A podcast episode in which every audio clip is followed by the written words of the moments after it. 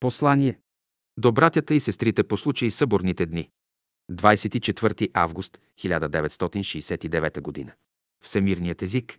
Има една велика книга, която съдържа всичкото знание. Тя ще ви се даде, когато спазвате следното правило. Като ставате сутрин, първо благодарете на Бога за живота, който ви е дал, за милостта, с която ви е обсипал, за хубавите мисли и чувства, които ви е изпратил Учителя. Има един всемирен език – езикът на живата разумна природа. Всяка форма на живота е дума на този език и тъй като учителя казва, че животът има 35 милиона форми, следователно този език има 35 милиона думи. Зад формите на живота седи великият разумен свят. Той ги създава. Той се изявява чрез тях. Като изучава формите на живота, човек изучава всемирния език. Вземете в ръката си един плод. Това е дума от всемирния език. Разгледайте неговата форма, вид, цвят, аромат. Опитайте неговия вкус. Анализирайте мислите и чувствата, които той събужда у вас. Това е говор, безмълвен, но понятен. Всяко същество разбира нещо от този говор. Веднъж учителя подаде една хубава круша на един брат и му каза «Това е писмо от слънцето, можете ли да го разчетете?»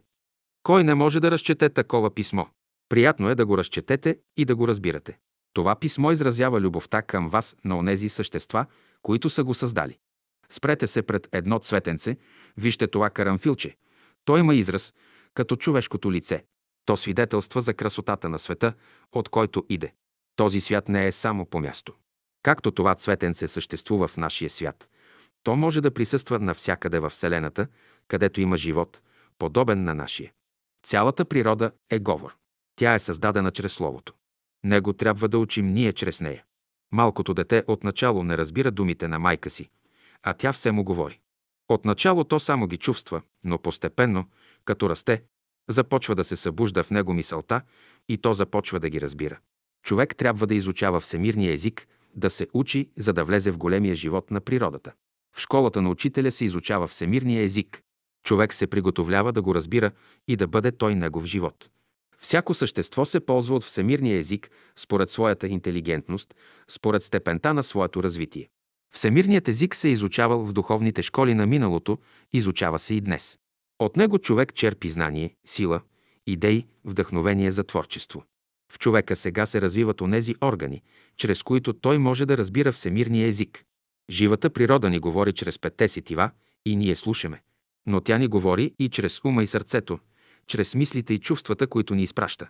Те изпълнят всемира и човечествата общуват помежду си тъй, както ние разговаряме сега.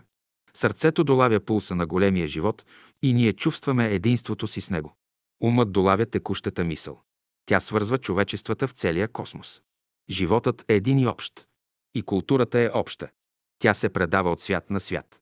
Всяко усилие, всеки успех и на най-малкото същество допринася за общото повдигане. Словесният език е само малък дял от всемирния език. Поетите отчасти разбират всемирния език и правят опити да превеждат от него. Мъдреците и учените го разбират повече. Те постигат неговото вътрешно съдържание и динамика. Посветените, учителите и мистиците живеят всемирния език. За тях той е сила и живот. Всемирният език разкрива богатството и пълнотата на живота, неговата красота, сила и глъбина. Всемирният език е език на Бога. Бог говори чрез него. Бог е основната идея на битието. Животът от него излиза и в него се възвръща. Без идеята за Бога, великото разумно начало, животът няма смисъл.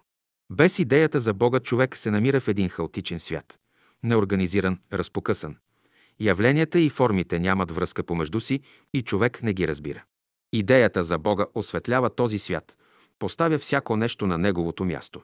Тогава човек започва да разбира и да преживява великото единство на живота. Намира своето място и се чувства едно с него. Великите хора на всички времена са служители на живота, негови представители. Те са плодовете на дървото на живота. Те разкриват богатството на живота. И всички добри и любящи хора, всички майки и бащи, братя и сестри, приятели, всички те са думи на всемирния език. Те не могат да се изгубят и да си отидат от този свят. Те пак са в човечеството и чакат своето време да се явят отново. Срещата, която в този живот сме имали с тях, ще се повтори пак в бъдеще, още по-задълбочена и обогатена. Великият разумен свят устройва тези срещи. Той приготовлява условията. В него трябва да имаме вяра и упование всякога. Човек е съкровищница на природата, неповторими богатства е вложила тя в него. Научаването на всемирния език върви паралелно с развитието на човека, с неговия напредък. А когато в човека се пробуди интуитивното чувство, той започва да разчита великата книга на природата. Всяка форма на живота звучи. Тя е песен. Един от западните окултисти е направил опит и е намерил ключ да превежда дадена форма в тонове. Той записва тези тонове. Получават се мелодии, песни. Като прилага този еталон, чрез който мерките се превръщат в тонове, към великите архитектурни строежи, храмове, паметници, дворци. Той установява, че те излъчват музика, звучат в пространството. Това са химни.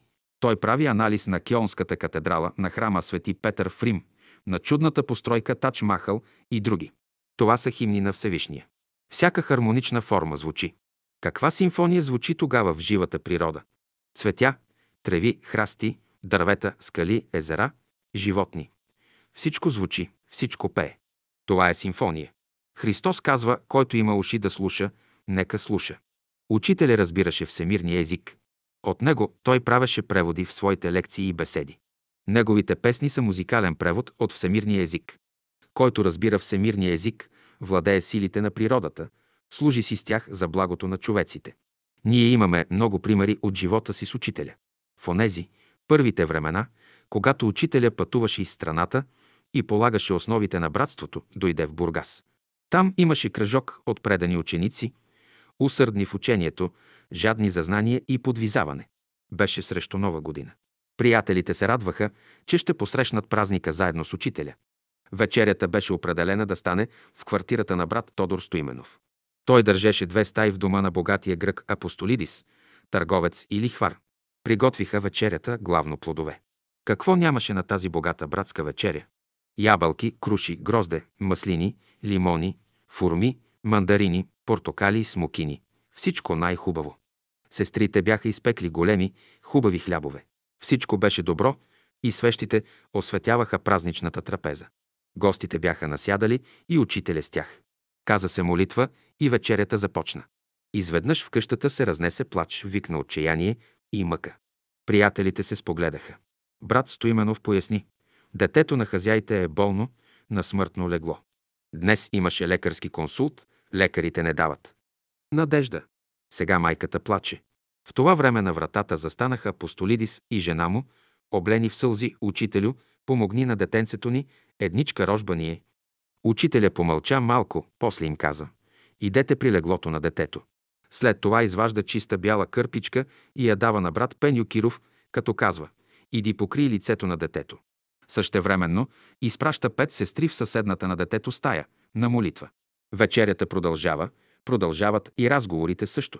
Наближава 12 часа. Учителя взема от масата портокал, дава го на брат Пеню и му казва «Занеси го на детето». Пеню взема портокала и го занася. От двете страни на леглото на детето майката и бащата плачат. Около леглото – най-скъпи и хубави играчки. Пеню повдига кърпичката, детенцето отваря очи.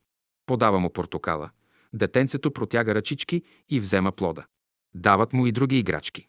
То ги взема и се усмихва. Майката и бащата гледат и не вярват на очите си. Сега те пак плачат, но това са сълзи от радост. На другия ден Апостолидис казва на учителя, както Матели хварят каза на Христа, когато съм ощетил, ще му въздам четвърократно. Така и направя. Детето оздравява, порасва и става хубав човек и поема работата на баща си. Братя и сестри, днес ние празнуваме съборните дни. Те са дни на среща с учителя. През тези дни учениците получават неговото благословение и опътване за работа през годината. През тази година основната идея, за която всички работим, е мирът. Днес учениците на Бялото братство работят за мира. Външните различия между човеците не са съществени. Религиозни, расови, народностни, класови – това не са съществени неща. Те постепенно се смекчават и отпадат. Мирът е закон на разумния живот. Днес човеците повече от всякога са готови да заживеят като братя. Те чувстват вече големия общ живот. Много връзки съществуват между народите. Много общи идеи, интереси и стремежи ги свързват, Науката, изкуството, техниката свързаха хората от всички континенти. Днес човекът е по-свободен, по-смел и самоуверен, по-благороден и готов да помогне на своя ближен. Той разчита на закрилата на големия живот. Постепенно се създават условия и външни, и в съзнанието на човеците да се чувстват граждани на нашата прекрасна синя планета Земя, която ни е приютила, която ни носи в пространството и ние правим това удивително пътуване в космоса. На езика на най-древните народи тя носи името Анхира, дом на мира. Ние вярваме, желаем и се молим да въздържествуват мирът и братството между човеците. София, август 1969 г. Братският съвет.